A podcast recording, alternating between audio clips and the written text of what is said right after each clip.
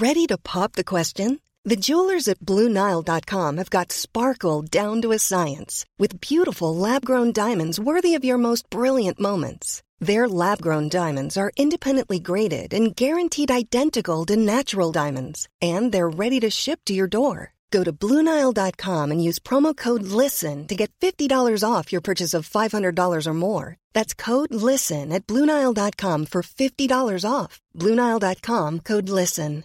Hi, I'm Daniel, founder of Pretty Litter. Cats and cat owners deserve better than any old fashioned litter. That's why I teamed up with scientists and veterinarians to create Pretty Litter. Its innovative crystal formula has superior odor control and weighs up to 80% less than clay litter.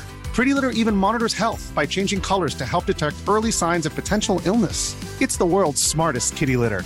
Go to prettylitter.com and use code ACAST for 20% off your first order and a free cat toy. Terms and conditions apply. See site for details. Hi, I'm Daniel, founder of Pretty Litter. Did you know cats tend to hide symptoms of sickness and pain? I learned this the hard way after losing my cat, Gingy. So I created Pretty Litter, a health monitoring litter that helps detect early signs of illness by changing colors, saving you money and potentially your cat's life. Pretty Litter is veterinarian developed, and it's the easiest way to keep tabs on your fur baby's health right at home. Go to prettylitter.com and use code ACAST for 20% off your first order and a free cat toy. Terms and conditions apply. See site for details.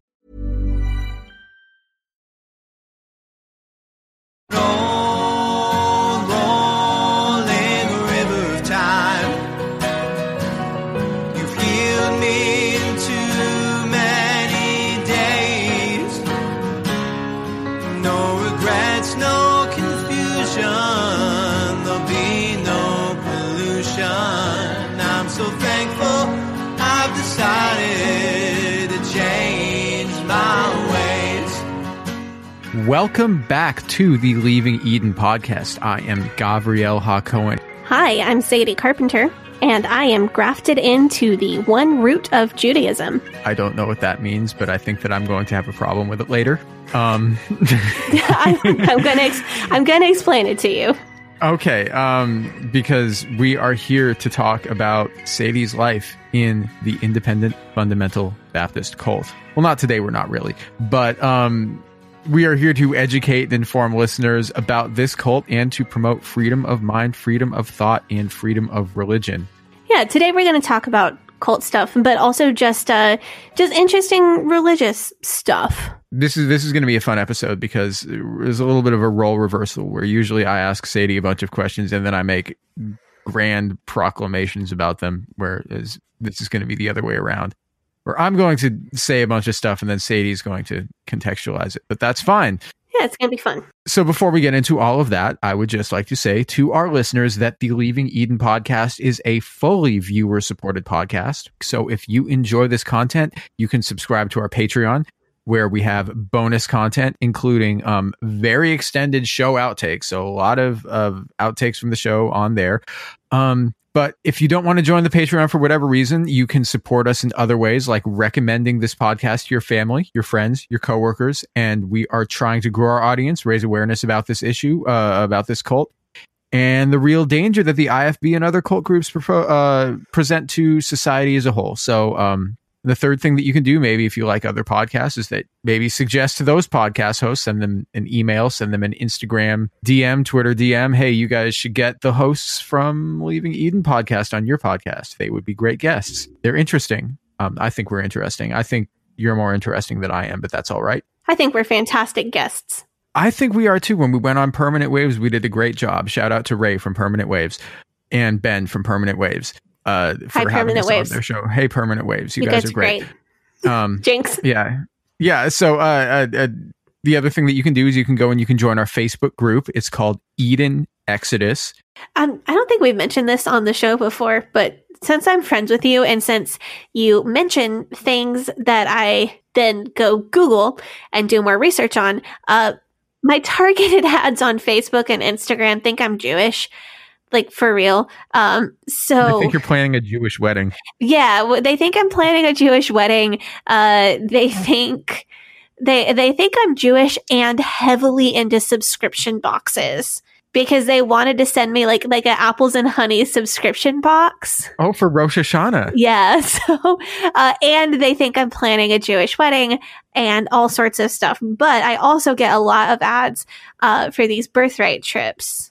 But since I am absolutely not Jewish, if I wanted to take a trip to Israel, I would have to pay for it myself because I would because I would love to go and totally intend on doing that one day. Yeah, I mean, I preface this by saying I would not begrudge any Christians who feel who felt like they wanted to visit Israel. And like in fact, I would say that like if you feel like a spiritual connection to this place for whatever reason, I'd highly recommend that you do it to to visit if you have that opportunity. Or like if you're just interested in history and you're not religious, it's a fascinating place. Like it's full of ancient ruins that are remarkably like well preserved and there's like all sorts of beautiful like old buildings like like ancient old buildings and like there's a lot of like cool islamic arch- architecture as well like for example um in jerusalem if you go and look at like the dome of the rock or like the al-aqsa mosque um like the tile work in those buildings is breathtaking absolutely beautiful And I know, like, but I know a lot of Christians and evangelicals, especially, do go to visit Israel. And I know this because they will often tell me that they have visited Israel immediately after finding out that I am Jewish. Okay, so wait, wait. So it's literally like, you're Jewish? Oh, that's cool. I went to Israel in 2017. It was super awesome. It's so it's more along the lines of like, oh, you're Jewish? What do you think of the situation in Israel right now? I went there X number of years ago, right after X conflict. I just want you to let you know that I pray for Israel every day. Have you ever read what Mark Twain said about the Jews? Okay, so I have so, yeah. I have definitely met that kind of person and the uh the pray for Israel every day that's something that that I've heard in the evangelical world quite a bit. In my like when I hear somebody say that they quote unquote pray for Israel every day. What I take from that is not that they are per se like praying for Israel to be a a prosperous nation that is a nice place to live or that the uh, the conflict going on there that is like the only thing that people really know about that place that that will have a peaceful and and uh, uh, uh, auspicious resolution that will be agreeable to almost all parties. Because like remember what we talked about last episode with when we were talking about Sarah? Like what these people believe a lot of them believe is that Arabs are actually the source of all of the conflict in the world and that they are the biggest barrier to peace. And so what they're actually praying for when they're saying like oh I pray for Israel every day is for some sort of like ethnic cleansing esque situation in which like all of the Palestinians and all of the Arabs are removed from the land, and so that it can be a 100% peaceful Jewish state. And then something to do with that is a precursor to the book of Revelations happening, and then the rapture, and then like we talked about. So when a Christian says to me, I pray for Israel every day, because I know what they actually mean by that. Does that does that go over well? I mean, yeah. I mean, if somebody says like comes up, they know one thing about me, and they come up and try to talk about that thing, like to me, like trying to, you know, like if they only know one thing about me, they're like, that's the one thing that I know about you, and I'm going to talk to you about what my preconceived notions about what your opinions about this might be to try to endear myself to you without actually asking you any questions about yourself other than that. Like, you know, I mean, that's the sort of situation where I'm just like, well, I don't really want to have this person around me so maybe i'll say something that will put them off a little bit so they won't want to talk to me or you know that totally makes sense. And and i do hear the pray the phrase um pray for the peace of jerusalem. I think that's from one of the psalms. Um but i think i think you're you're not wrong that a lot of people that are praying that prayer are praying for the kind of peace that comes with you know eradicating everybody except for jews in that area Yeah, and the Christians can come too, and maybe then convert all the Jews to Christianity. Oh no. And then yeah, okay, yeah.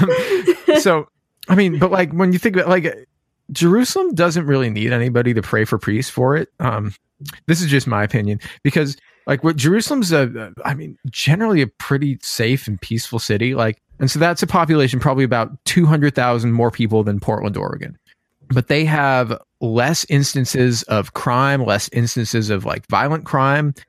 So maybe people should be praying for peace in Portland instead because although Portland is like one of the safest major cities in the country, although if these people were also saying like they were praying for peace in Portland, um, knowing them, they would also be like praying for some sort of like brutal assault on the rights of the people here. Um, and that like all of the anti-police demonstration uh, demonstrators that are going on here, um, that they would all be like shot or arrested or something like that. Yeah. but no, I, I, don't think if I heard somebody say, "Oh, I'm praying for peace in Portland," uh, I would like to believe that what they meant was, you know, I'm praying for that ballot measure to pass so that the police have more oversight, right? And, and if somebody who says that they pray for peace in Israel or pray for peace in Jerusalem, they might really be talking about, you know, a, a lasting peace built on mis- mutual respect. But you don't yeah. know that. So you feel like if you meet a Christian they're like, "Oh, I love Israel so much," uh, and or try to just convert you, just like on the spot. That seems to be like like your experience with Christians. Like around here, around in like Portland, um, Northwest is like most of the Christians that you meet here are not particularly like the proselytizing type. They'll just be regular people, and then they'll like be like regular people that like go to church or something. It's really more of just a vocal minority that make it seem like uh, Christians just can't hold it together around Jews. They just can't. That like usually like one of three things happens. So the first is that like they like they go on about like I love Israel. Aren't Muslims and Arabs the worst? I wish they'd get out of the way. Am I right? Like you know, like you were saying, where they're like I pray for Israel every day. That's basically what they're saying. They're like, man, I wish those Muslims would just you know take a hike. Like which you know not great the second thing and I've talked about this before is that they'll ask me if I've like have you heard the good or they'll have you heard the good news? You know that's when they're like being you know they're really going for it. Or like if they're maybe trying to be a bit more subtle about it they'll be like what do you think about Jesus? So yeah but I mean there's uh, outside of our podcast there's very little reason for JC to cross your mind Yeah. So the third thing that they'll do, and I think that this is the most interesting and weird and also like a little comical, is that they will act almost as if I am a figure to be revered. Like as if I am somehow a person who needs to be protected and fawned over and like had every need catered to. See, that seems like that seems so awkward. Is this like a uh because you're one of the chosen people thing? Well, yeah, like what's the verse in Genesis, right? It says like something like those who bless you will be blessed. And those I will who bless, curse you. Yeah. Yeah. I will bless them that bless thee and curse them that curse thee, and in thee shall all the families of the earth be blessed. Is that uh, so? That's the, yeah. And yes, I do know that off the top of my head. and yes, I didn't realize I did until it started coming out of my mouth. Apologize. Uh, like my existence is an opportunity for them to enact really weird superstitions about that. Oh, um, I see it's i mean it's never about making me feel happy or comfortable or anything like that. It's always just some sort of like weird performative like to show like on their part to show to god that they are pumping as much kindness and blessing into one of israel's descendants that they can so that they can like maximize their own blessings like their heavenly roi yeah so that I, I mean, that sounds that just sounds awkward. Oh, it's I mean, it's it's awkward, but like then like every time it happens, it's just like, oh, this this again. Like it's kind of funny. And and yeah, that verse is it's the Abrahamic covenant. It's I don't know, at least that's what we call it. Um but dude, I can tell you from from someone who was formerly on the inside of evangelical Christianity, the views on Israel and on Jewish people as a whole it can be kind of weird. I mean, I think like I think it's funny though that this applies to Jews, but that it doesn't apply to Arabs, right? Because Arabs are supposed to be like all supposed to be Ishmaelites, right? Yeah. And Ishmael is Abraham's firstborn son to the to uh, uh, his wife's slave Hagar and therefore all of the Arabs, all of the Ishmaelites are descended from Abraham. Apparently, they aren't worthy of this blessing, which is kind of weird, but well, I don't think they got a blessing, they got a promise. So Ishmael didn't get a blessing the way that Isaac did. He got a promise that he would be a great nation. God never blessed white like the the white people. They're like, oh, you guys are going to be a great nation. Did he? Uh, Is there a blessing for the Romans? Well, I think that would go back to the second episode that we ever did, where we talked about Ham, Shem, and Japheth. Oh, right. Where you guys are like, well, technically, we're from this this. Uh, Yeah, uh, you remember that? Okay, but but keep keep in mind the Abrahamic covenant, which we were just talking about, which is the blessing that passes through Abraham to Isaac specifically. That is actually going to come up back on on the back end of this episode. So keep that in mind. So I knew someone in the cult who bragged incessantly about having had a Jewish friend in college Oof. because apparently so this is a guy so apparently there was a jewish dude who went to hyles anderson and apparently they were such good friends What? that the guy even told them what tribe he was from I find this both hilarious and interesting. A, hilarious that a Jewish person would decide to go to Hyles Anderson Bible College for whatever reason. Second, because like like what?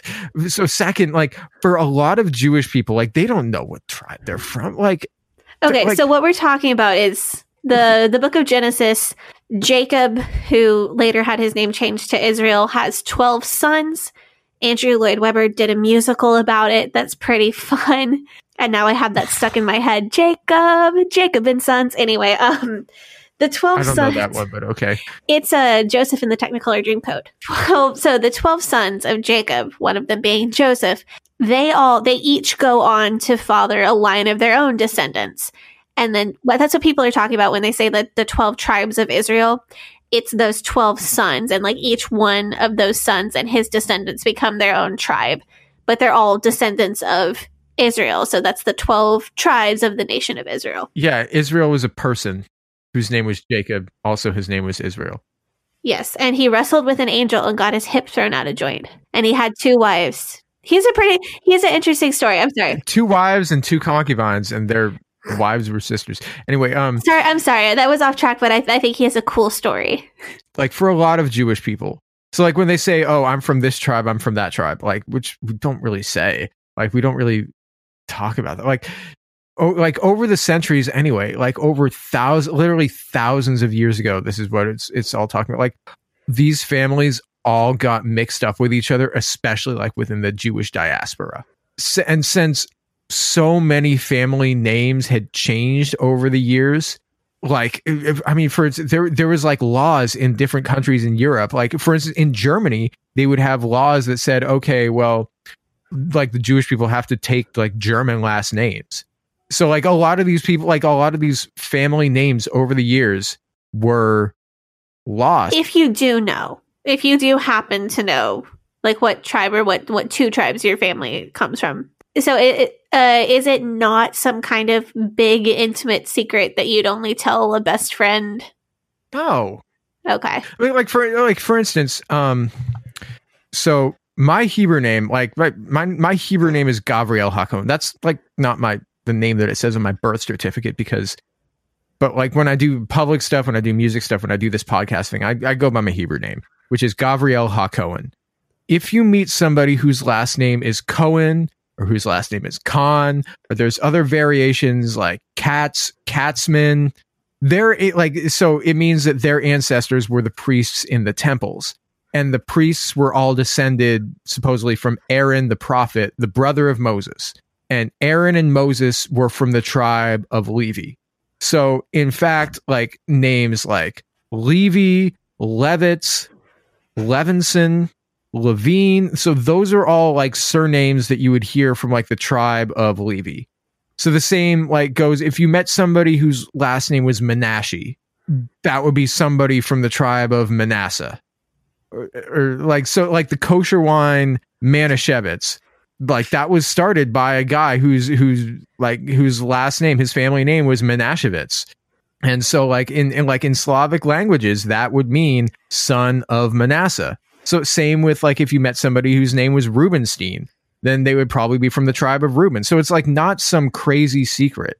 So it's not like this guy is like I must be his best friend because he like took me in a dark corner and whispered what tribe he's from. No. No, Okay. no, no, no, no, not not at all. Like Um, Because I was totally, I was taken taken aback a little bit the first time. that's weird. The first time Yeah. you were like, oh yeah, you know, well, you, here's my last name. It's probably this tribe, and I was like, what? You, what? We're not that close. Like, what are what? What are you doing? like, how friendly do you think we are, dude? Like you, you legitimately thought that that's like a deep, dark secret that we don't tell. Like, no, well, I mean, it, it occurred to me because like I know you as a person that like I can contextualize like, oh, that's not like the body language and like the the the way that he's behaving right now. So clearly my perception is off. You know, because here's uh, here's a here's a real fun thing. My knowledge of you as a person trumps the stereotypes that I have in my mind hey, there you go, there you go. because like like me knowing you as a friend and as a person like that comes first. You're able to to look at people as individuals, not just uh, uh, uh, an amalgamation of attributes, which is uh, a, a, a nice thing. But it did like take me a minute. I was like, oh wait, wait, oh wait, I need to reevaluate this because like clearly my perception is wrong. Yeah, so like um I'll I'll tell you like I mean it doesn't really mean that much unless you're um unless you are like a Cohen. And there's like only like so much that that really means. Um but like I'll jokingly tell people who are maybe a little bit too interested in my background like I'll jokingly tell somebody like just to troll them if they don't have any idea that Leonard Cohen I'll like jokingly tell people oh yeah he's my cousin or that I'm related to the Coen brothers or that I'm related to figure skater Sasha Cohen um Is that fun? I mean, that's I mean, I I do get asked if I'm related to Karen Carpenter. Uh, No, I'm wondering like, okay, do you think the guy who was all it's a big secret, I'm not supposed to tell what tribe I'm from. Like was he just wrong? Was he just pulling somebody's leg? Like what? I mean, he could have had a sense of humor about it and just been like playing a joke on all these fundies. But like, if you were raised, it's such a weird thing to be like, oh, this is a big secret. Like, I'm sort of like suspecting, like, was this guy like actually Jewish? I mean, he was ethnically Jew. Is I'm sorry, is ethnically Jewish? Yeah, is yeah, that the correct term? Because it seems to me like the type of thing where, because like a lot of people just don't even know, and so like it seems to me like it's the type of thing where like if you didn't know and you didn't want a lot of people to know that you were talking about it, then you know you would like make something up, but you would keep it like a secret. And so, like, you would, it's like a lie that you would tell to one person, but you tell them not to tell anyone. No, I'm like fairly sure that he was that he was Jewish. He was just like he was this Jewish guy who had converted and and now he's at Hyles Wait, Anderson. Converted. Yeah, so now he's at Hyles Anderson because he wants to like go out and convert other Jews to the IFB because of Jesus, you know. Was he like, so was he like converted to Baptist or was he con- like a Jews for Jesus guy? Well, both, I assume. So Jews for Jesus, not actually Judaism. Okay, yeah, I mean, yes, obviously it's not Judaism, but like he's still ethnically Jewish though. I mean, you could be ethnically Jewish but not practice the religion. Yeah, cuz like this guy wanted to he wanted to basically be a missionary to other Jewish people. Oh, that's the worst. They they try that too. They'll like send people to. I think I told you about this. I sent you like a, a tweet that I saw where it was like, my wife successfully sussed out a, a Jews for Jesus couple that tried to because she was like, she heard the wife say, "I'm so glad that Hashem put you as the head of our household," and she's like, See, I got the concept though that that the the Jews for Jesus people are like non-Jewish people like that just like want to go convert all the Jews. Like okay, like me, a non-Jewish person trying to run around and convert you. That's no, like that's just you being a mission. No, Jews for Jesus. That's like, uh, I think a specifically like a subset of like messianic Judaism. So Yes. Okay, so I can tell you that it is because Messianic Judaism is like Judaism, but like, think the Messiah has already come. Jews for Jesus or any other form of messianic Judaism is not Judaism. Messianic Judaism is a form of Christianity that has appropriated Jewish holidays and customs in order to persuade or to try to persuade non religious ethnic Jews to convert to Christianity by draping it in familiar custom. So, Jews for Jesus are not Jews. Messianic Judaism is not Judaism, it is Christianity. Jewish theology is clear on this. So, following Jewish religion and theology is mutually exclusive. Like for example, like when I had my phone interview to see if I qualified for my birthright trip, they straight up asked me if I was messianic. If I had been messianic and then told them that I was messianic, they would have told me that I did not qualify for the trip because I was not because messianic Judaism is not Judaism, it is Christianity. So I feel like there's a possibility that I had some things backwards here. So I had been under the impression that Messianic Judaism as a religious movement or religious group consists of mostly ethnically Jewish people who have, and please excuse my terminology because I know this is, anyway, Yeah. excuse my terminology, but people who are ethnically Jewish who have seen the light uh, about Jesus being the Messiah. And so they kind of took it upon themselves as like, oh, I'm Jewish and my Messiah is here. Woohoo. So they take on like Jewish holidays and Jewish customs that they've always celebrated, but they've moved the Sabbath to Sunday because that has something to do with Jesus that I can't remember off the top of my head. Uh, and then with worshiping Jesus as Messiah, so as the completion of Jewish religion. And then there are also like non ethnically Jewish people who convert from Christianity to Messianic Judaism and then also take on like Jewish customs, Jewish holidays while worshiping Jesus, etc., etc.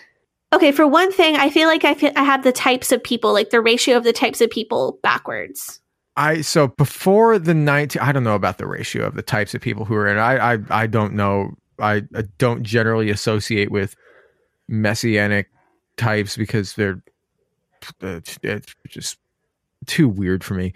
Um so before like but the history before the 1960s Jews who converted to Christianity were expected to give up their Jewish culture. In the 1960s, so like we talked about earlier, with the same sort of movement that propelled First Baptist Church, uh, the the IFB and whatever, into becoming a mega church, and the same movement that made Jerry Falwell and Billy Graham into national like superstar pastors, like household names. So it brought a lot of people who were otherwise non-religious to Christianity. Among some of these people were people who were raised with Jewish traditions, but were essentially atheist or secular or whatever. And we'll get into this later, but because like Jewish atheism is its own sort of like interesting like cultural tradition that dates back a long, long, long, long, long, long time. Um, but essentially, like a lot of it was ethnic Jews who got dragged into the evangelical movement and then got joined by regular Christians. So you end up with like a like a blend, like a smattering of ethnic Jews who converted to Christianity, and then a bunch of evangelicals who think that Judaism is sort of like neato. Like, oh, that's interesting. I interesting. just like, it- think they're neat. yeah, th- who don't want to, but they don't want to give up on their promised mansion on Hallelujah Street in heaven. Oh, okay. so number one, I had no idea that this was so recent. They're building him a mansion on Hallelujah Street. Is that how the song goes? I think. that was close. And I really um I don't know why, but hearing you quote IFB song lyrics is honestly just so amusing to me. Yeah, but, but anyway, like so Messianic Judaism, as as we see it today, is less than a hundred years old. And it's essentially born out of like a culture clash and born out of like cognitive dissonance. So, do you think that Messianic Judaism is specifically a result of the evangelical views on Judaism and Jewish people? Like, you know, like the whole idea about like Jews have a special relationship with God. Like, is this is this a result of that? I do, like I can't really say. like what I can say is that like growing up not Christian, you really like see the stark difference between how at least in America, like how Christians are treated institutionally in this country as opposed to like any other religion. So for like for instance, if you are Jewish and you wish to obey Jewish dietary laws, maybe not strictly, but you do for instance um as I do where you don't eat pork or shellfish and uh I don't mix meat with dairy. But uh, like I haven't got like separate fridges, separate dishes, all that stuff. Like you are almost always treated as if any dietary restriction that you may have is an inconvenience. It's sort of like like you know going around if you're like a vegetarian or a vegan and everywhere that you go is like, "Oh, you you're one of those things." Well, here's like half a bowl of iceberg lettuce. Like it's it's like being treated like that. So it's like being a vegetarian in the deep south is what you're telling me. Yeah. Okay. Yeah, yeah, yeah, yeah. I mean that's that's a, a perfect example. Like um or like holidays are another example. So like Christians never have to worry about getting their holidays off from work because Christmas is Christmas and Easter always falls on a Sunday. But if you're Jewish, I mean like when so when I was in college, I would tell my professors like I can't I can't go to class today and then a week from Wednesday because it's Rosh Hashanah and then it's Yom Kippur. And those are are really important Jewish holidays. Those are like most important Jewish holidays, two of the most important Jewish holidays. And they would respond to me by saying something like, Oh, well, you only have two absences before it negatively affects your grade, and every absence you have after that is gonna knock 10% off your grade. Like, and I'm not going to let you make excuses, is like the response that I would get. Ugh. So like one time, I mean, one time I had a boss tell me like, well, if a holiday was so important, then they would make it on the same day every year so that you could get it off. Ugh. okay, so so the first one is just like plain rude and inappropriate. Um, but the second one, like they would just make it on the same day every year. I'm sorry. Does that guy? Okay, number one. Okay, Easter is not remotely on the same day every year. Yeah, but Easter's always on a Sunday. So it's not something you have to worry about. Like if you're if you're working a job that's like a nine to five Monday to Friday, you never have to worry about having Easter off. Okay, yeah, but you know what's not on the same day every year? Uh, Chinese New Year. Yeah, but you celebrate Chinese New Year at night, right? I mean, I don't know, but it's an extremely important holiday to what, like a billion people? A billion people. That's true. We do. I, I don't know. I don't know a lot about Chinese New Year. That I Um, mean, that just makes me mad because I feel like all of that is so rude and unnecessary. Okay, my experience in liberal, non-religious Portland, Oregon, I have never had an issue. Like usually, based on depending on what my work schedule is, I usually either need to come into work an hour late or leave work an hour early to make it to Ash Wednesday services. Oh, right. That's the one where they like Simba you on the forehead with. uh, yes, and I think I came to work with my smudge on this year, but I Yeah. might have I, I remember that because it was before the it was before the quarantine. It was right before quarantine. Did I go to work with it on or did I go to services after work? Do you remember? You had you had it on when you showed up for work that okay, day. because I didn't remember. I couldn't remember which one I did. Um, but no, uh, so okay, so we we're in Portland. It's like a secular, non-religious place. And I was like, okay, yeah, I'm coming into work an hour late on Wednesday because I have to go to mass and get my my smudge. And nobody bats an eye about it. And nobody cares that I'm wearing a smudge on my head all day at work. And that's like a totally non-essential like that is not nearly as important as like Rosh Hashanah. Like it's not. It's not like like that is more on par with like Easter or Christmas. Ash Wednesday is not one of those. It's like totally non-essential. It's it's completely it's completely optional. It's just a holiday like for it's particularly meaningful for me in like my personal faith. I can just be like I can just be like, "Oh yeah, I'm coming in an hour late and I'm to walk around with a smudge on my head all day." Uh you're you're my employer. You can't discriminate against me religiously. See you an hour late on Wednesday. Bye and like I can just do that. And the fact that you can't get get off work for like your Christmas level holidays that gets it gets my blood pressure up a little bit. It depends on your employer, but like I mean, if you're Jewish and you have worked for like a professional sort of job for a number of years that was like was not like a specifically like a Jewish organization, there is a 100% chance that you have had a mandatory work meeting scheduled on a Jewish holiday Mhm. and then were treated like you were a stick in the mud or like an inconvenience when you asked your boss to change it or you asked to be excused. But it's like one of those situations where like if like there's a meeting, you know, it, like if if you have a professional job and there's a meeting, maybe it's like an important meeting where decisions are being made. And if you're not there, then you're not making the decisions that are, and so that's going to negatively affect you professionally. You're- You're not going to have your input. That's going to negatively affect you professionally. I know that there's like a sort of negative stereotype out there about Jews giving preferential treatment to like each other in in professional situations. But really what's going on here is that like when we get into positions of power, we see it as like a duty to make sure that the door stays open, you know, and to like protect each other from people that we like that we know are not going to have our best interests. Like I was like so the cultural and societal like pull and bias. Like, like I'm I'm, I'm going to connect this back to messianic Judaism really quick because we kind of got off track. Like the the cultural and societal pull and like bias that there is in the academic world towards Christianity and Christian culture at least is very strong. Like and this is in 2020 when things are more accepted than they used to be. I can only imagine that like 50 60 years ago when this stuff was really good like when this this evangelical movement was really like getting off the ground it would have been less accepted. The pull to assimilate customs, it's still strong. So when we're talking about the pull that Christianity has and why, like you can see why Messianic Judaism would be appealing because uh, essentially what this is, is this is becoming a Christian, but it makes it a lot, lot, lot of times easier than having to constantly deal with being seen as an outsider.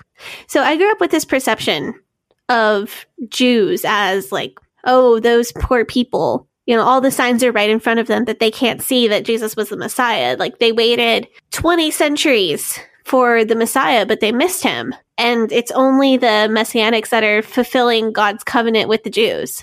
So, I mean, I figure there's probably something you want to say about. It only takes a basic look at this issue to really see like what the problem with this is. And I'm going to start with like the concept of the Messiah itself. Because like you grew up you like Christian like but like hardcore Christian. So like their view like you've basically been told oh well there was X Y and Z um prophecy that was put into this book and why didn't they see it? Like now that we accept Jesus we can look back at these books and say oh like look this was talking about Jesus. This was talking about like we got none of that. In Judaism, like the Messiah is is going to be basically a great king who will rebuild the temple in Jerusalem and usher in the messianic age, and then there's going to be peace. So there's nothing in there about him being the literal son of God. There's nothing in there about him being like half man, half God. There's nothing in there about him being able to perform miracles. Oh, wow. Yeah. Okay, so this is just like a human dude. A human guy. Human guy no virgin birth, like none of that miraculous, like no like the seven major miracles. No, like he's just like a guy. He's like a person, like like like King David or King Saul, like the King Solomon. The the so the Jewish concept of the Messiah looks absolutely nothing like how Christians describe Jesus. Uh, like there's all sorts of weird retconning that they do to make Jesus into the Messiah. Like if you look at the old like we're gonna do messianic prophecies at some point because um Christians claim about 400, I think, different prophecies. There's like, okay, there's even stuff like in the Song of Songs. Uh, some of the ways that the characters are described is taken as a messianic prophecy because um, the, the, the way the wording is, oh well, you know, if you if you interpret this specific phrase a specific way, then that prophesies this or whatever. Um, but we're gonna get into that in in more detail. But a lot of it is kind of like you do you can't necessarily read just the Old Testament and be like, "Oh yeah, this is prophesying Jesus." Like you have to have the New Testament and then read it back and go, "Oh, well this could be a prophecy. Well, this could be a prophecy." Like when I compare it to the Star Wars sequel where they had to like It's like a yeah, it's like a time travel paradox bring up, or I'm going to bring up something that we talked about briefly in the episode where we talked about all of the different Christian denominations. Okay, go for it. I think towards so towards the end of that episode, I said something like that Christianity was never a religion that was intended for the Jews. The books which Christians refer to as the New Testament are all written in Greek.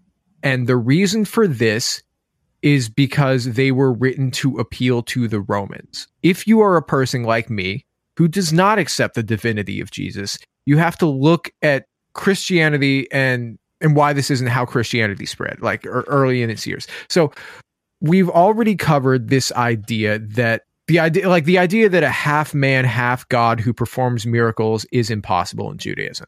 But for Romans, maybe not so much. Like a few things about that. So Romans often adopted the gods of other cultures into their own culture, which is why so they essentially worshipped Greek gods although they different had they had different names for them. So like Zeus became Jupiter, like Poseidon became Neptune and so on. The Romans already viewed their emperor like the Roman emperor, like like Julius Caesar, you know, or whoever the emperor was, they already viewed this figure as a half man, half god type guy. So a Christ-like deity, king, was an idea that they were used to. So if you look at life under this empire, it was very much a polytheistic culture. Every like every village every town you would go to or like every you know region within the empire they would have a different god that they worshipped like for different reasons. So like say you were an early missionary and you were going out to spread christianity. You could go to a town which accepts the existence of other gods and they'd have like their own god and say that they worshipped poseidon or whatever. That was their god for that town um, because they were by the water you'd say oh well you guys worship poseidon? This is my god. He did x y and z. And he sent his son Jesus to earth to save all of mankind. And they'd be like oh wow that god's pretty cool. I guess we better worship that one too. He like he sounds like a pretty powerful god. So like you could convert them to worshiping your god and maybe they wouldn't resist so much because their culture was already like oh well there are multiple gods. These are the ones that we worship in this village. Other people worship different ones. That's fine. Christianity was essentially a religion that was made to spread throughout the Roman Empire and eventually like it became the official the official religion of the empire so it was never meant as a religion that was for the jews it was never meant for us that's why we don't follow it because it is wholly incompatible with our existing beliefs even though they use all of our books so one quick one quick correction christians do not believe that that jesus was half man half god Christians believe that Jesus was 100% human and 100% God concurrently down to the DNA. Like to you, that's a tiny detail. To Christians, that is a really big freaking deal. So I had to make that correction. like my reaction, so back to the like hashtag not all Christians thing. My reaction was definitely like my emotional reaction is to be triggered or offended about you saying that whole piece about the Greek and the Greco Roman gods but like I can't because there is a literal scripture account of that exact story that you exact that you just told. Like I can point you to a scripture where it happened. Well, like I mean, I just want to say to everybody, I like I'm not here to tell you, oh, your religion's false. I'm not here to tell you that like you shouldn't believe it or that you should stop going to church or that like I like I just want you to understand why Jewish people aren't going to see Jesus as the Messiah and why we aren't going to convert to Christianity and like there's no use in trying to do it. Maybe you'll get like one or two if you put like all of your resources into it, but like it's not it's not going to happen. Yeah, and it goes back to the idea of like Christianity is the default and that's something that American Christians experience regardless of being raised in a cult or not raised in a cult. Uh, I did want to tell you the story real quick that I was speaking about. It's in Acts, uh, book of Acts, chapter 17. So Paul gets to Athens and he sees that they have all these different temples to different gods. Like they have a temple to Athena, they have a temple to Dionysus, and they have a temple to all these other gods. Uh, and they have this one extra temple, and it's like a really nice uh, temple, and it says it's to the unknown god. So basically, the Athenians are like covering their butts in case there is one more, like more powerful god that they don't know about and don't smart. have a temple to. Very smart. Like this is this is logical. This makes sense. And get um, out of jail free. card. get out of jail free temple. So Paul gets. You up, didn't build a temple to me. Well, technically, technically, I did. I, did. I didn't know you. It's to whatever god I didn't know about. You didn't say my name. Ah, but we're not allowed to say your name. Yeah. There you go. See. Um, Can't send me to hell. Haha. it's insurance. Got um, in on a technicality. So Paul gets up in the public square and he tells the Athenians, and this is really smart of him. He gets up and he tells the Athenians, like, oh, hey, I found the unknown God. It's actually, it's the Jewish God and actually also his son, Jesus, who is the Messiah. Like, oh, interesting. And they were like, oh, that's the unknown God. Are you sure? And Paul was like, yeah, I'm absolutely sure. Um, he knocked me off a horse one time. And the Athenians, we'll get to that. And the Athenians are like, really? You found the unknown God. Cool. We worship him now. So when you say that Christianity was spread by using the current gods already in place, like like I said, it makes me feel defensive. It really does. Uh, but my own scripture tells a story about that happening, so I really can't fight it. And I did I did want to point out, like having your beliefs questioned or or just like straight up discounted by another person, like that can be unsettling. That can put you on edge a little bit, no matter how open minded you are. Especially if you are an American Christian, and and you know people who are going to challenge those beliefs do need to understand that when we feel those feelings of defensiveness that it, those that that defensiveness is coming from years of being told that your religion is the is the baseline is the default and always having been treated like that I think it's funny that you like the, your guys' attitude toward questioning. Christians are like, "Oh, how dare you question?" Like Jewish, like you're questioning it. They're like, "Oh, well, this again." Like the rabbi's like, "Oh, I I don't deal with this eight times a day." Somebody coming in and asking me, well yeah but if you and i are gonna so if you and i are gonna have this conversation like i need to be aware that it comes naturally to you to just be willing to oh yeah why? To just just question everything. And you need to be aware that it that that when you respond that way it does make me feel defensive. Well that doesn't mean i'm going to react in a rude way. That doesn't mean you know that you're going it doesn't it certainly doesn't mean that you're trying to be rude or hurt my feelings if you question something. And that kind of brings me to another you'll bear with me here. Um so judaism is the religion the rituals the traditions um that are commanded of the descendants of jacob for the nation of israel. We do not go out of our way to bring into our tradition other people try to bring you in. So christianity on the other hand um many branches not all branches many branches they do seek to evangelize. Jews do not have a concept of hell as it exists for Christians. We do not have the same concept as of heaven as it exists for Christians. There is no like stakes, there is no mortal peril if somebody goes their life without accepting our God as the one true God. That's like a fundamental difference that like people need to understand. So to me, this makes these denominations of Christianity that put the focus on evangelism, that put the focus on quote unquote soul winning, into denominations that exist out of aggression. Personally, I see the act of evangelism as an act of aggression. Like as much as I like laugh in like annoyance about the fact that I had to, you know, take the mezuzah down from my door or, you know, to make people less likely to try to proselytize. Well, I was hoping that that would come up about how there's uh, no heaven or hell in Judaism. So how did you how did you react when somebody when you found that out? When you're like, that oh, so you want to know how I found out? how? Orange is the new black. Really? Yeah. Wait, and you're just like, wait, what? I have to yeah, look this there's up. a yeah, there's an episode early. It's in one of the early seasons where somebody decides to convert.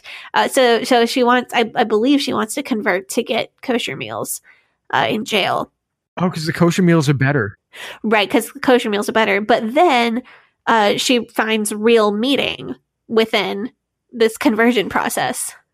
Ah, Yeah, uh, it's it's it's and it turns into this very sweet story where that char- and I can't remember which character because I've been meaning to rewatch that and I probably should do that with the rest of my. That's interesting. I haven't seen that that that season. I only watched the first two seasons. See, I kind of want to I kind of want to start over again because I think I've seen the first three three and a half. Okay.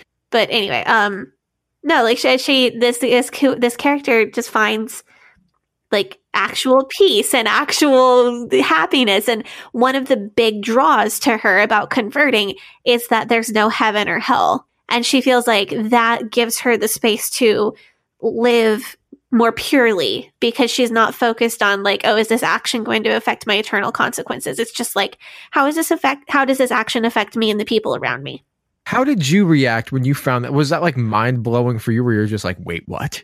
It was. And I thought, I mean, I just thought it was a really lovely concept because at the point where I currently am, and, and I think this is not, this is not what I'm not making a statement of what I'm going to believe for the rest of my life because who the hell knows? No pun intended.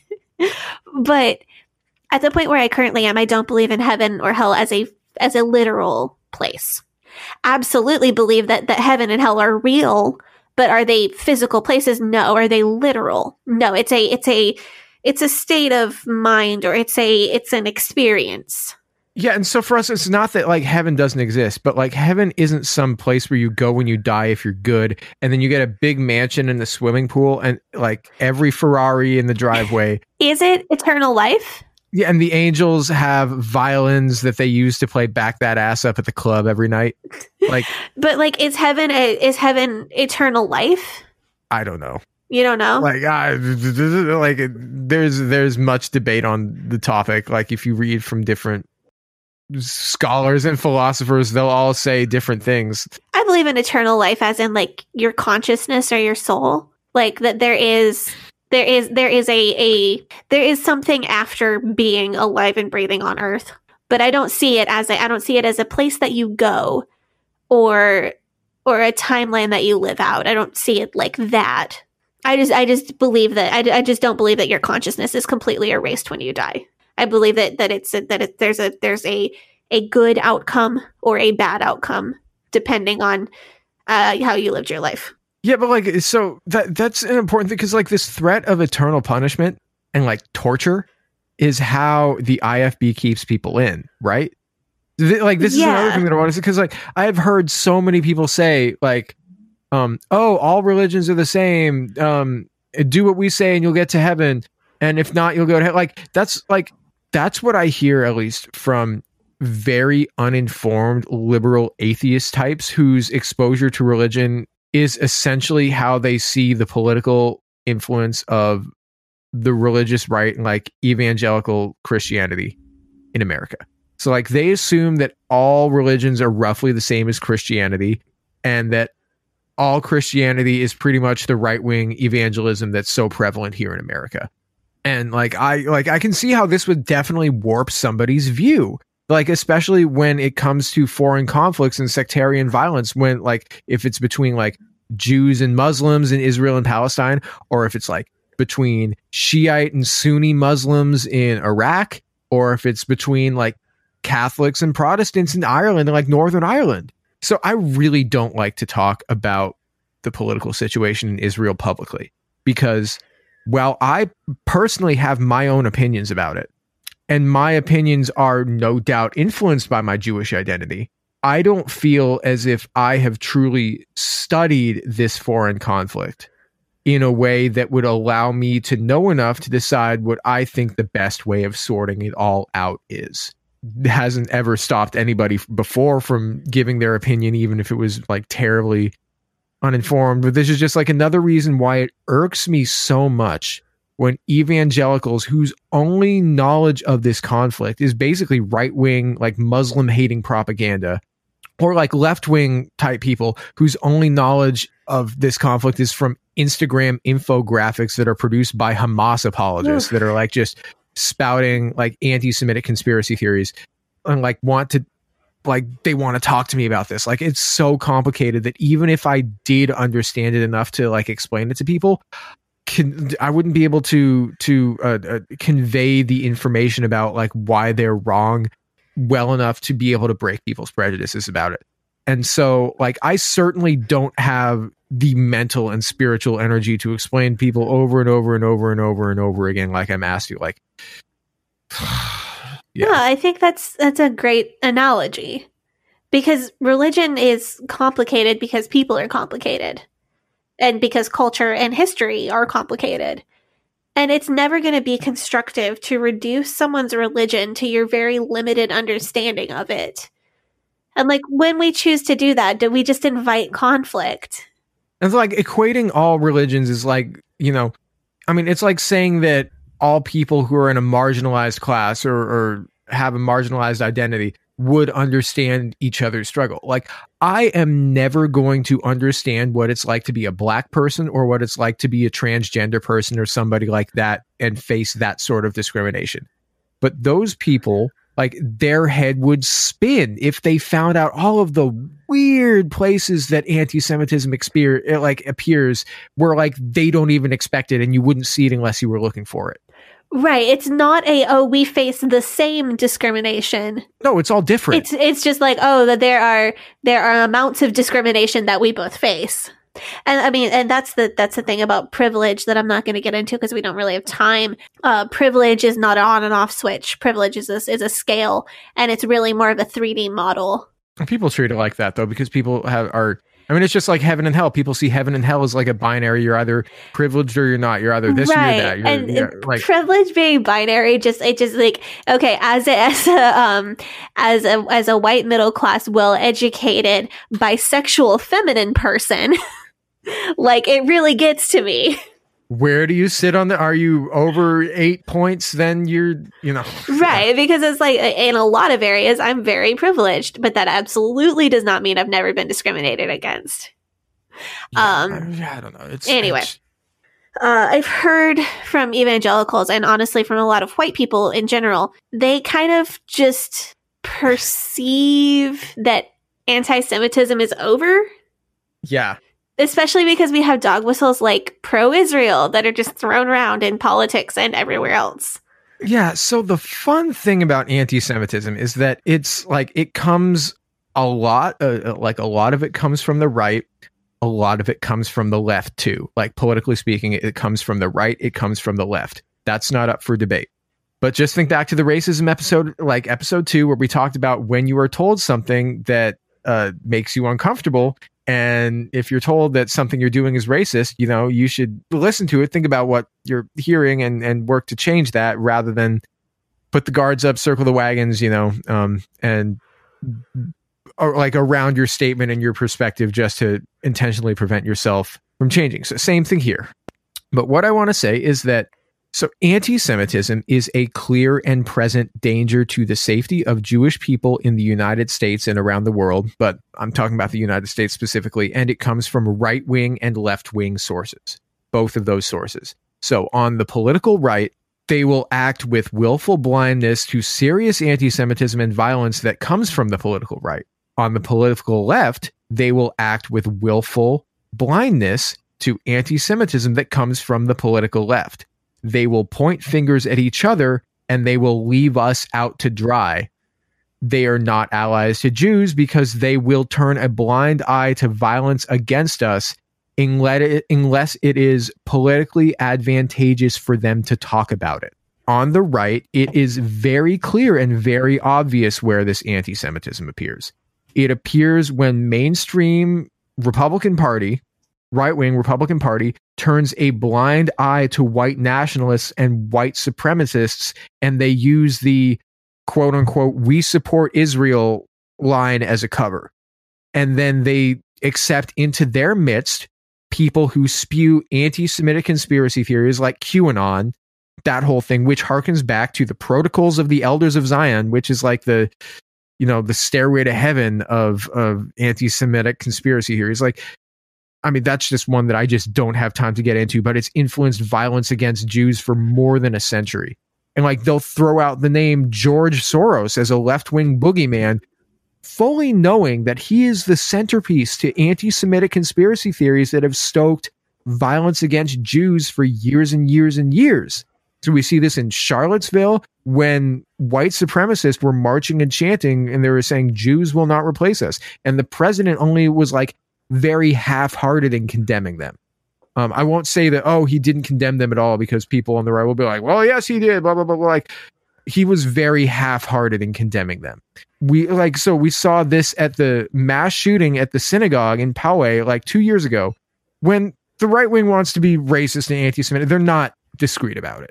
Yeah, and those code words, by the way, that's something that I've heard you mention quite a bit off air. Oh yeah, it's all coded. Well, because so many people will use them without knowing. Like, okay, for example, so I've heard many, many conspiracy theories about George Soros. I had no idea he was Jewish until you told me. And I was, I was like, what? He's Yeah. what? Yeah, No, uh, that was an example that really stuck out to me about how, it's all about oh, he's gonna try to do New World Order. but like, I had no idea he was Jewish. Yeah, So this can be like, this can be baked into the way that we think and, and the ways that we speak. And it's not, it can be so much more subtle. Like it's more subtle than, uh, I don't know, certain Shakespeare characters. Yeah. So, I mean, have you read The Merchant of Venice? Dude, I was in The Merchant of Venice. So, Shylock is still a slur that's used for Jews. yeah. Um, actually, you know what? This is a place where I can say that I can relate to the struggle of transgender people because, like, if you look at J.K. Rowling's recent, quite disgusting and disappointing comments about transgender people, I think that I can identify with having an author whose work I greatly admire say hateful things about me.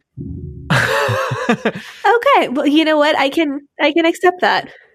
Oh, also, that reminds me.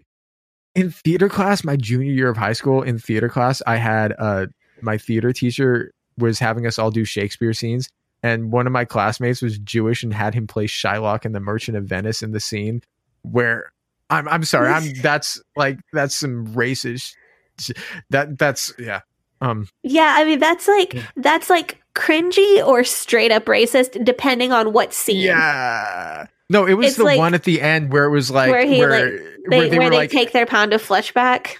Yeah, where they're just like, oh, he's taking the pound of flesh, and then what's her name, Portia? Yeah.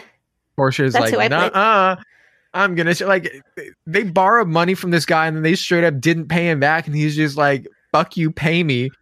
Like, what am I supposed to do here? Like, you can't just take money from me, and they're just like, "Well, you don't get the money, and you don't get the like." He's like, "What am I supposed to do?" He's trying to run a business here. I'm sympathetic to Shy. Like, eh, okay, you know what? It's gonna be trending. Gavriel Hakohen is a Shylock sympathizer, which is like the like. Imagine that, like, that's that's a racist hashtag. But then I'd report it to Twitter, and they'd be like, "Nah, sorry, nothing we can do about that. Anti-Semitism isn't a serious problem on our pra- on our platform at all." See, that is exactly okay, dude. That's the next place that I was going to go with this because, Yeah. I think that a lot of leftists and liberals, like either like either okay, so either the opinion is like, oh, anti-Semitism, okay, like that's just like a few crazy people on the right, or it's like, oh, well, that's just a thing of the past. Like, oh yeah, well, okay, Shakespeare was Yeah, okay, well, whatever. Well, you know, Shakespeare was uh, Shakespeare had a lot of personal issues, and it probably was like four dudes anyway.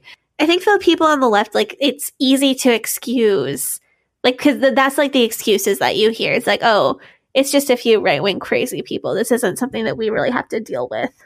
yeah. Well, left-wing anti-Semitism is much better disguised because they'll usually like things that they'll usually say. They're like they're, they'll be like, "Oh, I'm criticizing Israel," when actually they're just like spewing hateful anti-Semitic tropes and racist stereotypes.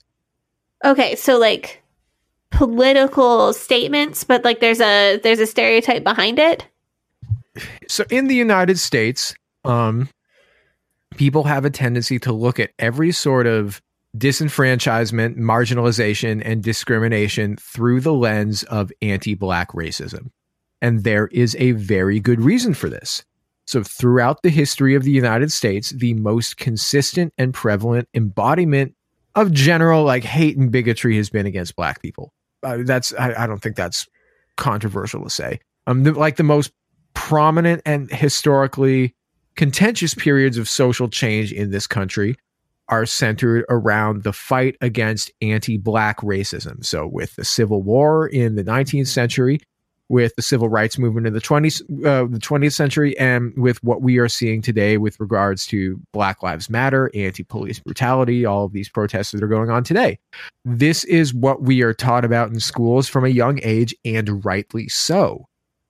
However, like we were saying earlier, the struggles of black people in this country with slavery, with Jim Crow, with police, viol- uh, police violence, they are not necessarily applicable to other forms of discrimination. So when somebody says something to me like, I identify with the struggle of Jewish people against anti Semitism because I have experienced my own form of discrimination, or because uh, we learned about the Holocaust in school. When somebody says that to me, I am almost always skeptical for a few reasons.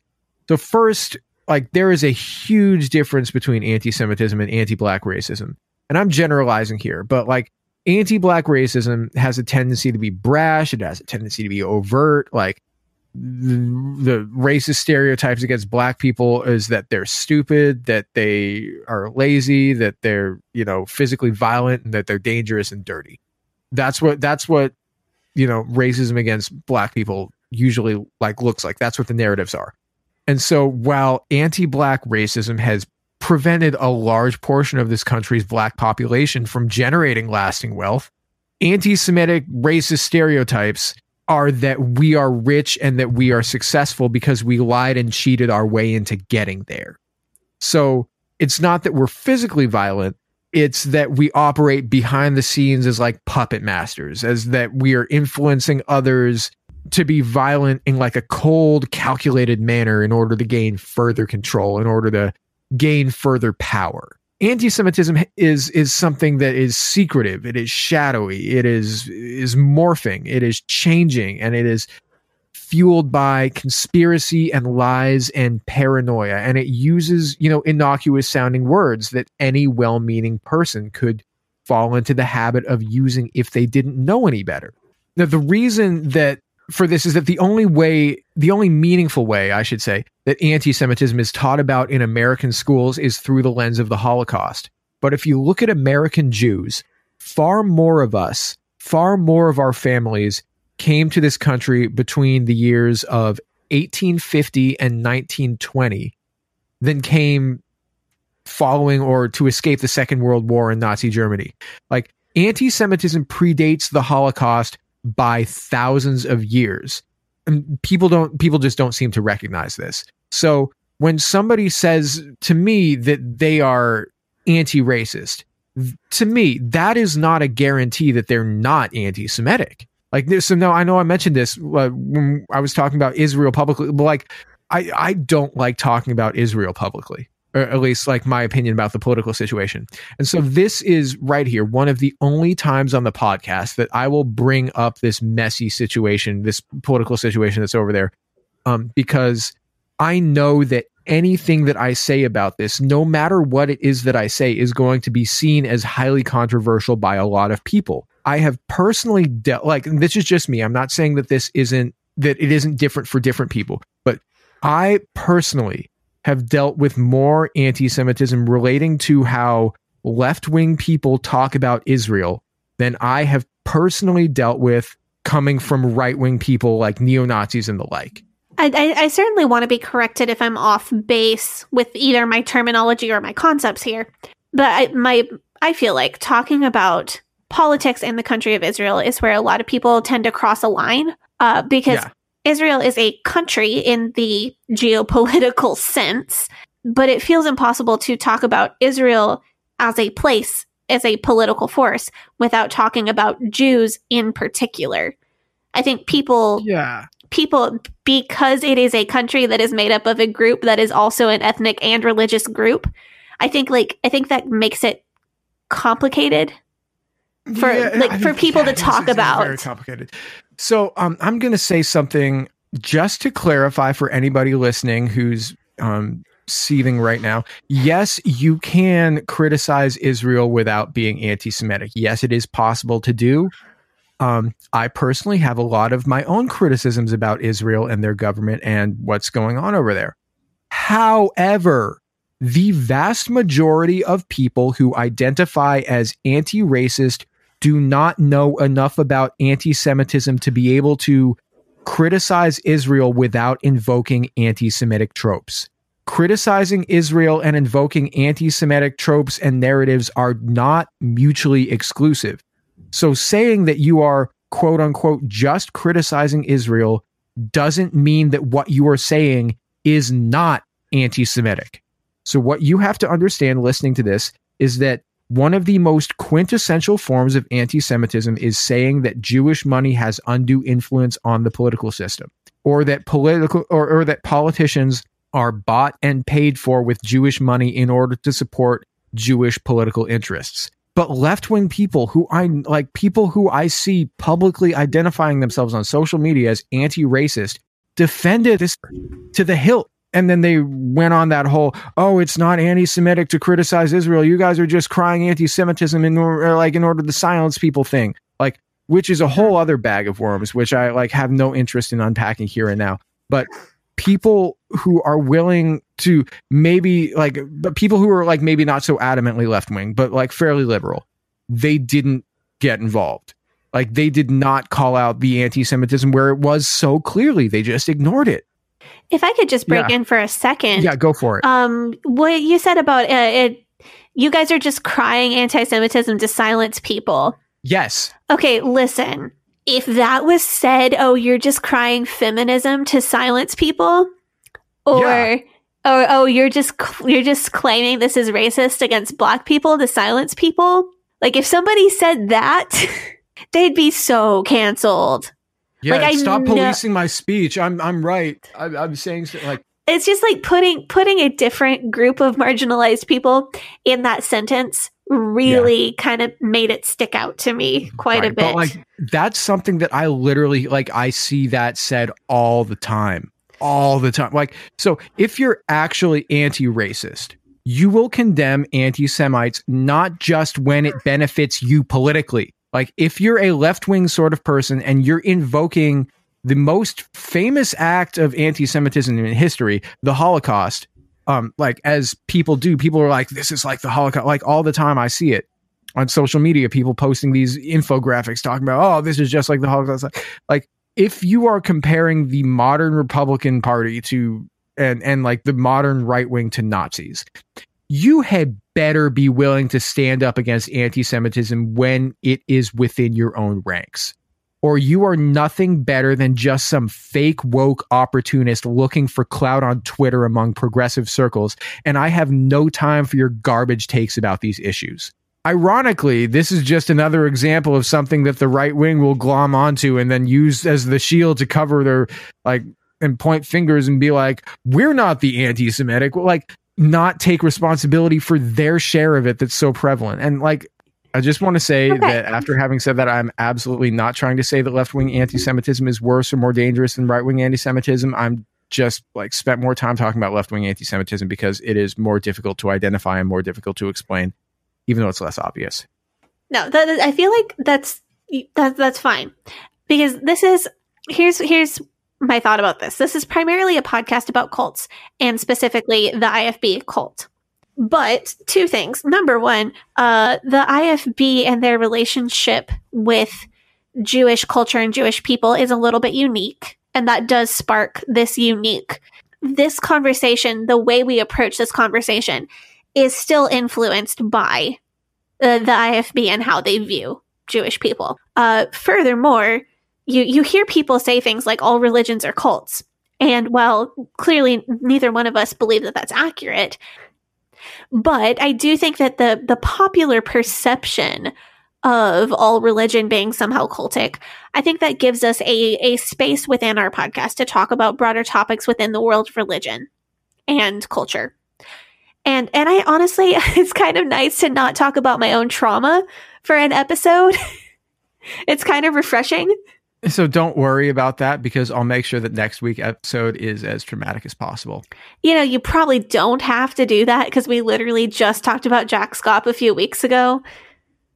Well, the episode that we're about to put out, um, because we're a few weeks behind, I'm ending the episode in the edit. I end the episode with a three minute long Jack Schaap sermon about how much he hates women. You know, I was there. Sure, you were in the room for that one, so the I, recording. I can't think I as was, bad. yeah. Yeah. Um, but no, unless unless you want an entire episode talking about my Schaap specific nightmares, which I do have. Hey, Gavriel here.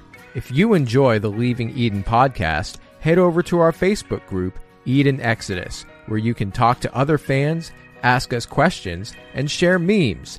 That's facebook.com slash Eden Exodus. You can join our Patreon at patreon.com slash Leaving Eden Podcast, and you'll get access to extended and uncensored episodes. You can also support our show by recommending it to your family and your friends. The Leaving Eden podcast is a fully independent podcast, and we really appreciate your support. And now, back to the show. Ryan Reynolds here from Mint Mobile. With the price of just about everything going up during inflation, we thought we'd bring our prices down. So to help us, we brought in a reverse auctioneer, which is apparently a thing. Mint Mobile unlimited premium wireless. Ready to get 30, 30, bit to get 30, bit to get 20, 20, 20, bit to get 20, 20, bit to get 15, 15, 15, 15 just 15 bucks a month. So, Give it a try at mintmobile.com slash switch. $45 upfront for three months plus taxes and fees. Promo rate for new customers for limited time. Unlimited more than 40 gigabytes per month. Slows. Full terms at mintmobile.com. Planning for your next trip?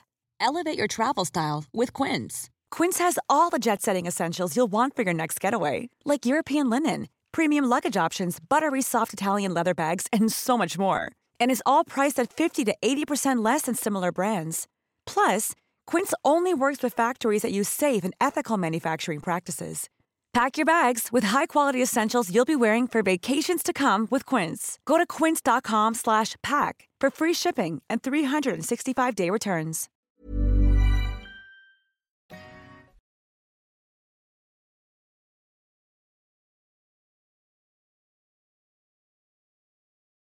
Uh, so it seems like Jews and Judaism uh, occupy this weird space in the Christian consciousness where they're either hated or sort of fetishized, or it seems to me like kind of both of those at the same time. And I I know that fetishized is it's a different word, but I'm speaking about the way that that a lot of Christians still believe that the Jewish people are God's chosen people. Uh, even believing that a prayer from a Jewish person has more power than that of a non-Jewish Christian person. Yeah, well, I mean, I, I think fetishize is definitely an appropriate word, but like, welcome to be being Jewish because like when the Christians love you, they still hate you, you know, just a little bit. that that answer to prayer. Uh, see that's why i always say that if somebody wants to pray for me and they're not praying within my specific religious tradition they should just go on ahead and pray for me because i'll take any positive energy. You know if you want to pray to me to uh, a god that's not my god you you go ahead Yeah. I, I appreciate it. I don't care. But as far as the word fetish, I think that carries like a more sexual connotation when we use it in everyday vocabulary. The the connotation that I'm using is that of something magical, something mystical or powerful or potent. And I think that is the correct usage of the correct word.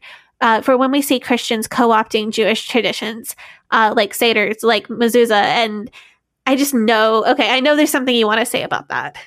So, like, this goes out to all of the Christians listening. If you are invited to a Jewish person's Seder, their Passover celebration, you should go if you want to. That's perfectly fine. You sh- to all of the Christians listening, you should not, for any reason, be having your own Passover Seders in Christian tradition. This is an appropriation of Jewish culture. I have heard of messianic Seders where they talk about Jesus, and I've heard of Christians having their own Seders, but this here is a distinctly Jewish tradition and it is a Jewish tradition that was not started until after Jesus had already died. So you can you can't say that oh well this is something from before Jesus so this is something that we incorporated. No, this is something that Okay, but I always thought that uh, Seder is what Jesus was doing with his disciples the night before he was crucified. Like shortly before Passover, he's having a meal with the. Was that really a tradition that started after Jesus? scholars have dated the first Seder, the first Passover Seder, to slightly before, slightly after the year 70 CE. So th- this story that like I believe it as well because I'd heard it so many times. But this story, like I I looked into it. It is in fact a lie. I'm sure that you know maybe Jesus attended some sort of celebration of the holiday of Pesach, but he did not attend a Passover Seder as we know it today. This tradition did not exist at his at the time when he was alive. It did not exist until decades after his death. Oh, so it was a Passover meal, but it wasn't like the the specific ritual or tradition that people do now. I don't know. I mean, it could have been. Who knows? I mean, it's, it's it's just something that they say that that oh well they say oh he was at a Passover so, like but there's no that that's impossible. So just to have this straight, though, uh, Seder is a retelling of the story of the Jews leaving slavery in Egypt and starting the journey to the Promised Land in Yes. Canaan. Yes, uh, the the Israelites. Yes. Um, uh, when I visited Israel, when we were in the old city, our tour guide pointed out a building and said, "This is the building here where Christians believe that the Last Supper occurred, but this building wasn't built until the 700s." All of these like Renaissance paintings of the Last Supper or whatever. Like that painting of the Last Supper is based on what the inside of that building looks like. But that building wasn't built until 700 years later. Okay, so actually, I want to get back to that building in one second, but I want to go back to to the the thing about the Exodus from Egypt first. Yeah. because that's such a specifically Jewish story and tradition. Like it does feel disrespectful specifically to appropriate that story or to try to spin it into a Christian narrative. But are Christians descendants of the Israelites? Well, yes, if you ask them. Oh, Like, no, is this a story about your ancestors' bid for freedom, or is this just something that you're celebrating because it's sort of tangentially related to Jesus? Like, that's that's where the difference is. So these well okay, but Christians are claiming a spiritual ancestry in those Israelites. Like, is it because they followed Jesus and Jesus was a descendant of these people? Is that basically it? Oh no. No, it goes like so much deeper than that. Uh, okay, so the Apostle Paul uh, was a Jew. I I mentioned him a while ago on this show, Yeah. on this episode. Uh, he was a Jew who worked for the Roman government. And then after Jesus' death, he was sent to go find and kill the people who had been followers of Jesus because the Roman government was trying to present, prevent insurrection. So Paul being a Jew, he was kind of happy to go kill these Christians because to him they were blaspheme, blasphemous. But on his way to go find and kill some Christians, Paul had a parano- paranormal religious experience uh, where God spoke to him and told him to become a Christian. And then he became one of the most influential, probably the most influential Christian writer. And over half of the New Testament is his writing. Wait, like half your book is written by a guy who killed a bunch of people on behalf of an imperial government? Okay, so I, I double checked that. 28% of the content over half of the individual books. Suddenly, David Hyles makes a ton more sense now. Well, I That's mean, yeah, because like He Jesus killed a bunch knocked of people. Yeah, but Jesus knocked him off a horse and changed his mind. Okay, I mean the the the difference here is that Paul uh, goes on to to live a provably good life and not murder any more people. So this is going to be a really simplified version. Okay, so here's the doctrine, and this is what I was talking about earlier when I said grafted into the one root. So Paul compares Judaism to an olive tree. And Christianity is a branch off of a wild olive tree that's going to be grafted onto the established tree of Judaism. So in Paul's theology, all Christians are part of a sect of Judaism. When Jesus died, according to Paul, so okay, so the sacrifices in the temple, the, the tabernacle in the temple, were basic the theology is the sacrifices in the in the tabernacle in the temple were like to hold you over like to keep things going to keep sin like like keep ahead of the snowball effect of sin not being atoned for uh, until jesus came. So jesus is the ultimate sacrifice. So this is where you get uh, christians uh, talking about jesus as the lamb of god. Because in in Torah you see laws about there needs to be a a, a male lamb one year old who has no spots or blemished, and and that lamb is going to be sacrificed. So Jesus is the the Lamb of God. So Jesus is the final sacrifice. Basically, the Christian theology is that all of that that was done in the tabernacle and then done in the temple was to like just hold us all over until the ultimate sacrifice came, and that's Jesus.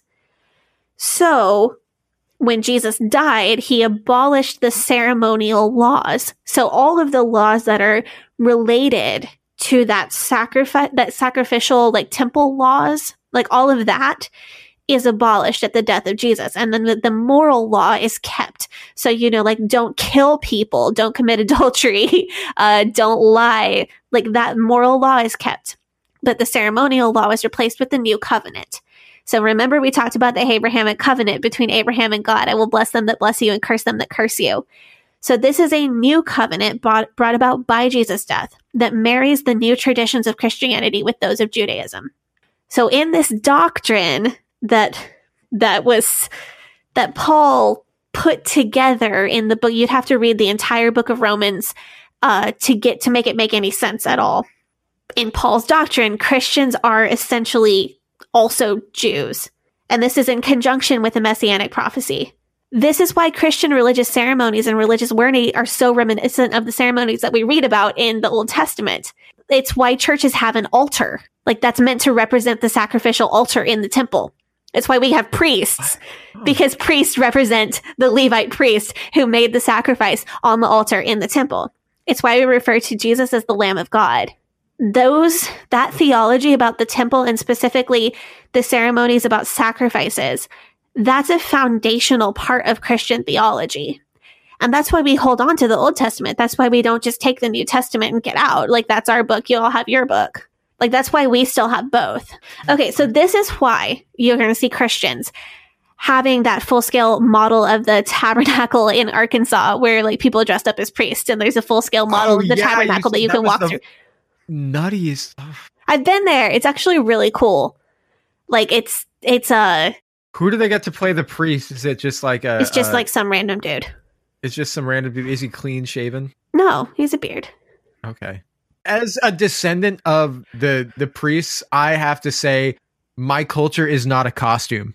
Fair enough. Christians are taught though, like that all of this stuff means something.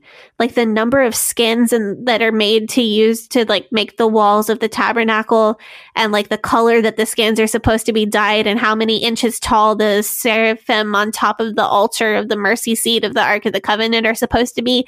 Like all of that is all of the, that remember we talked about biblical numerology? All of that stuff is supposed to mean something. So this is why Christians are attached to Judaism. Does that make more sense now?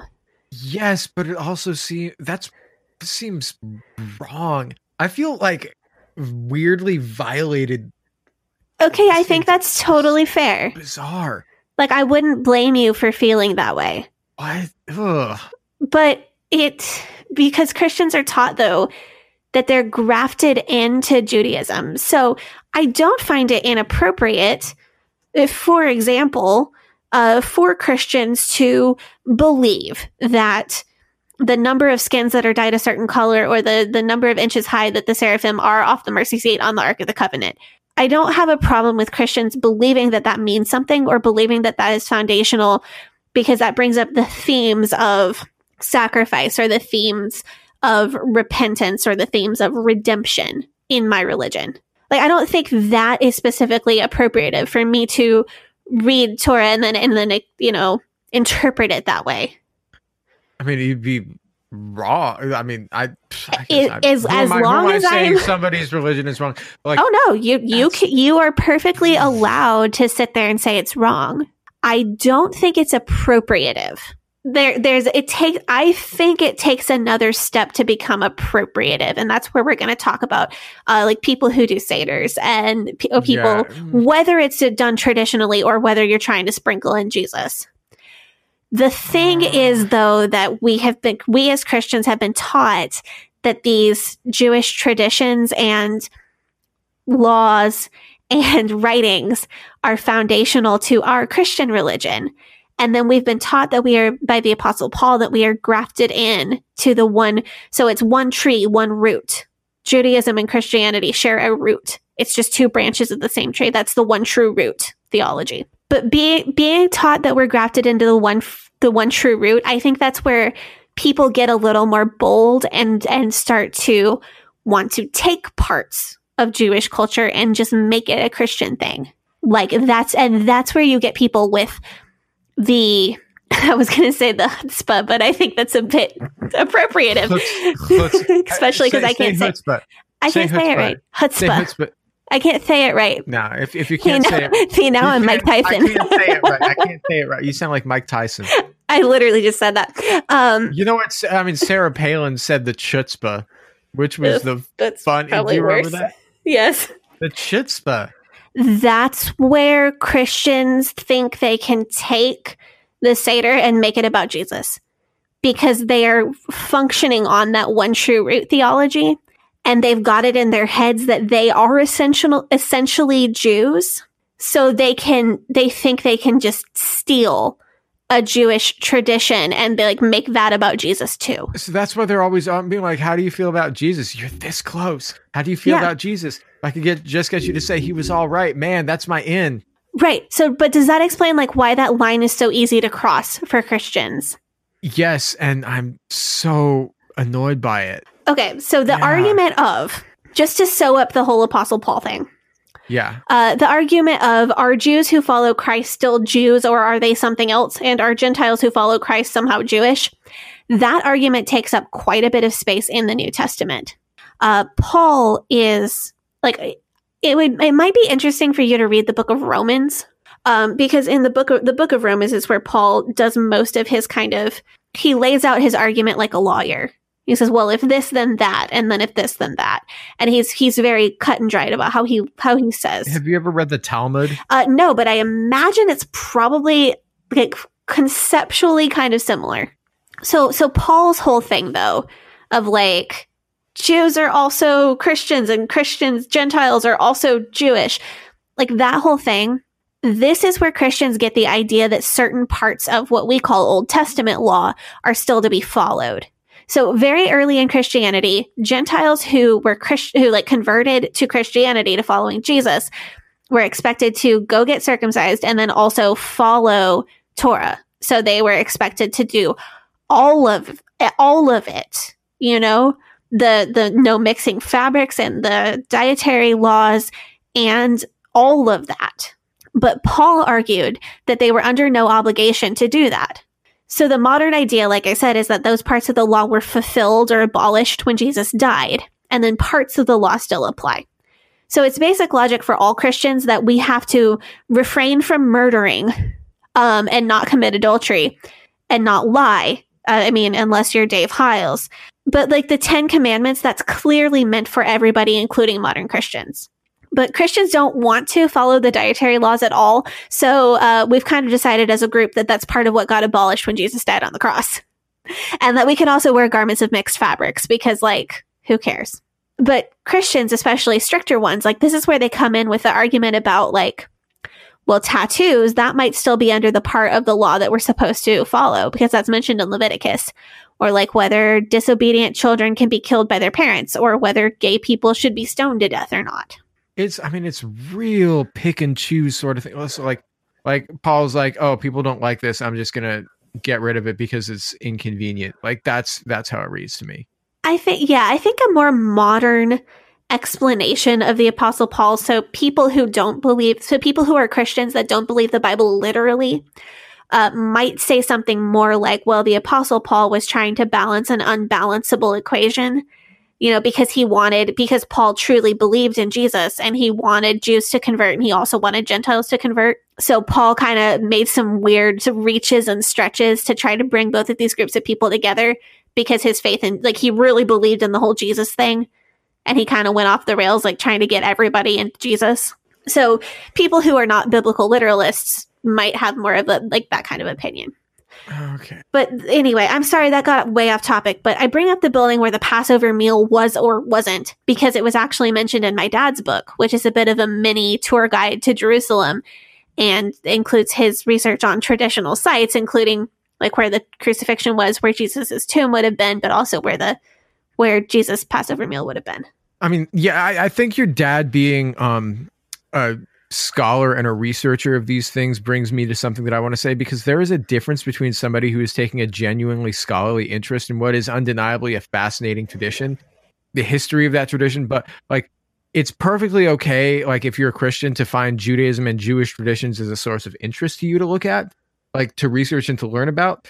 Um as Sadie has done. However, uh, what we're talking about here is like the problem of like fetishization and appropriation of, of Jewish traditions and and appropriating them into some weird hybrid version with Christianity. Because like I mean, and I bring up my dad's book because I honestly do recommend it. It's called Where Was There and it's available on Amazon.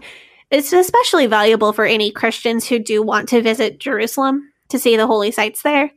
It's well researched and, and it's also written with a tone of respect for Muslims, for Jews, for Orthodox mm-hmm. Christians. Like all of us have to share these holy places. And and it, it's written with a, a very practical tone of respect for that.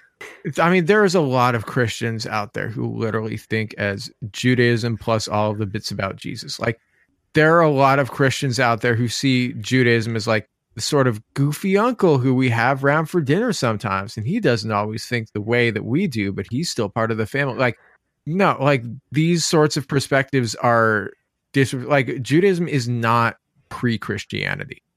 It is its own thing that is separate. And like they they need to like people need to understand this. No, this these are two different world religions that share some commonalities. And like I said before, um, I don't know this this may kind of piss you off a little bit, and that's okay if it does. But I'm going to stand by Christianity being based in Jewish traditions, specifically when I speak about uh, doctrines of redemption, because sacrificial redemption is a concept that's not exclusive to Christianity or Judaism or both. Uh, the idea that you know there there is such thing as sin and that's paid for by a sacrifice, like that's that's universal. You can't just claim that for one religion. And, and I don't think it's appropriate for Christians to have what we call the Old Testament as a holy book when that's shared with another religion. You know, that's something that we need to we, we need to share with mutual respect. Just like how Muslims and Christians and Jews all share certain holy places. These traditions have been built over thousands of years, and there is not there isn't such thing as untangling these traditions at this point.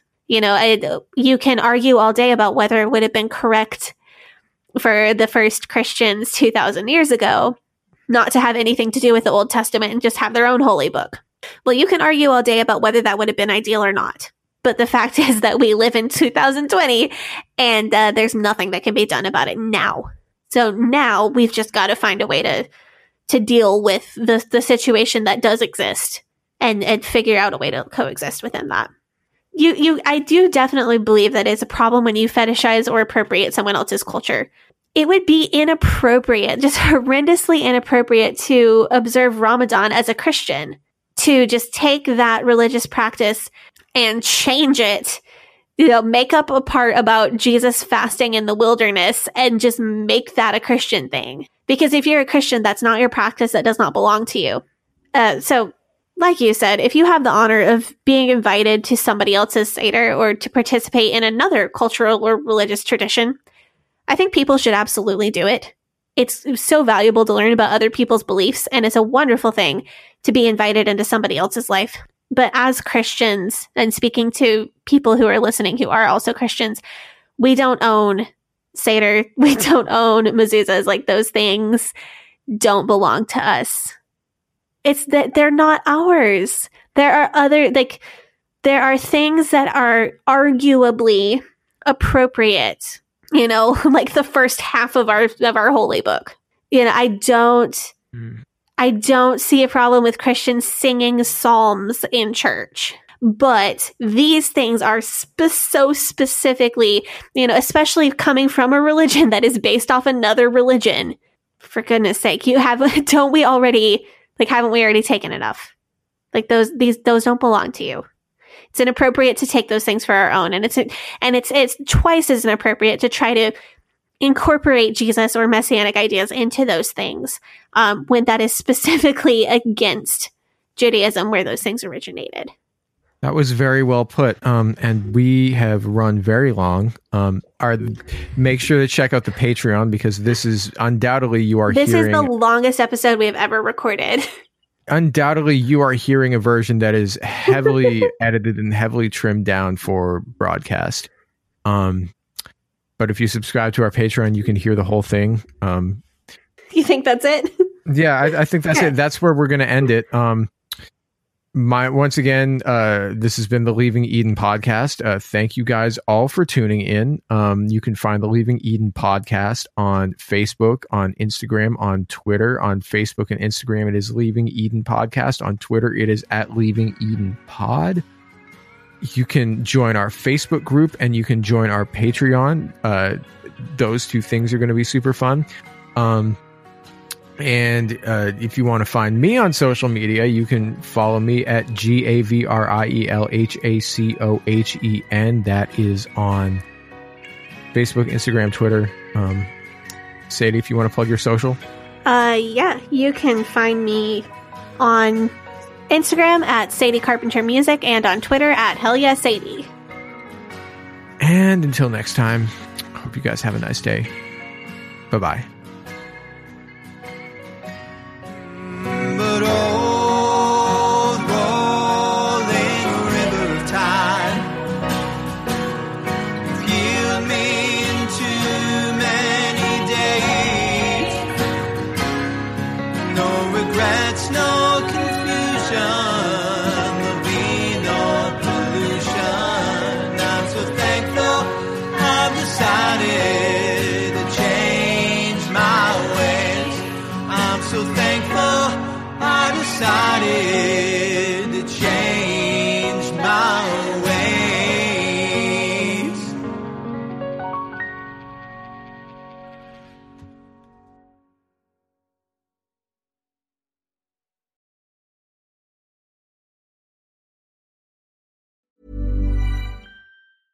Tired of ads interrupting your gripping investigations?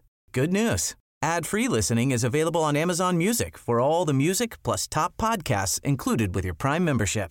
Ads shouldn't be the scariest thing about true crime. Start listening by downloading the Amazon Music app for free or go to amazon.com slash true crime ad free. That's amazon.com slash true crime ad free to catch up on the latest episodes without the ads. Even when we're on a budget, we still deserve nice things.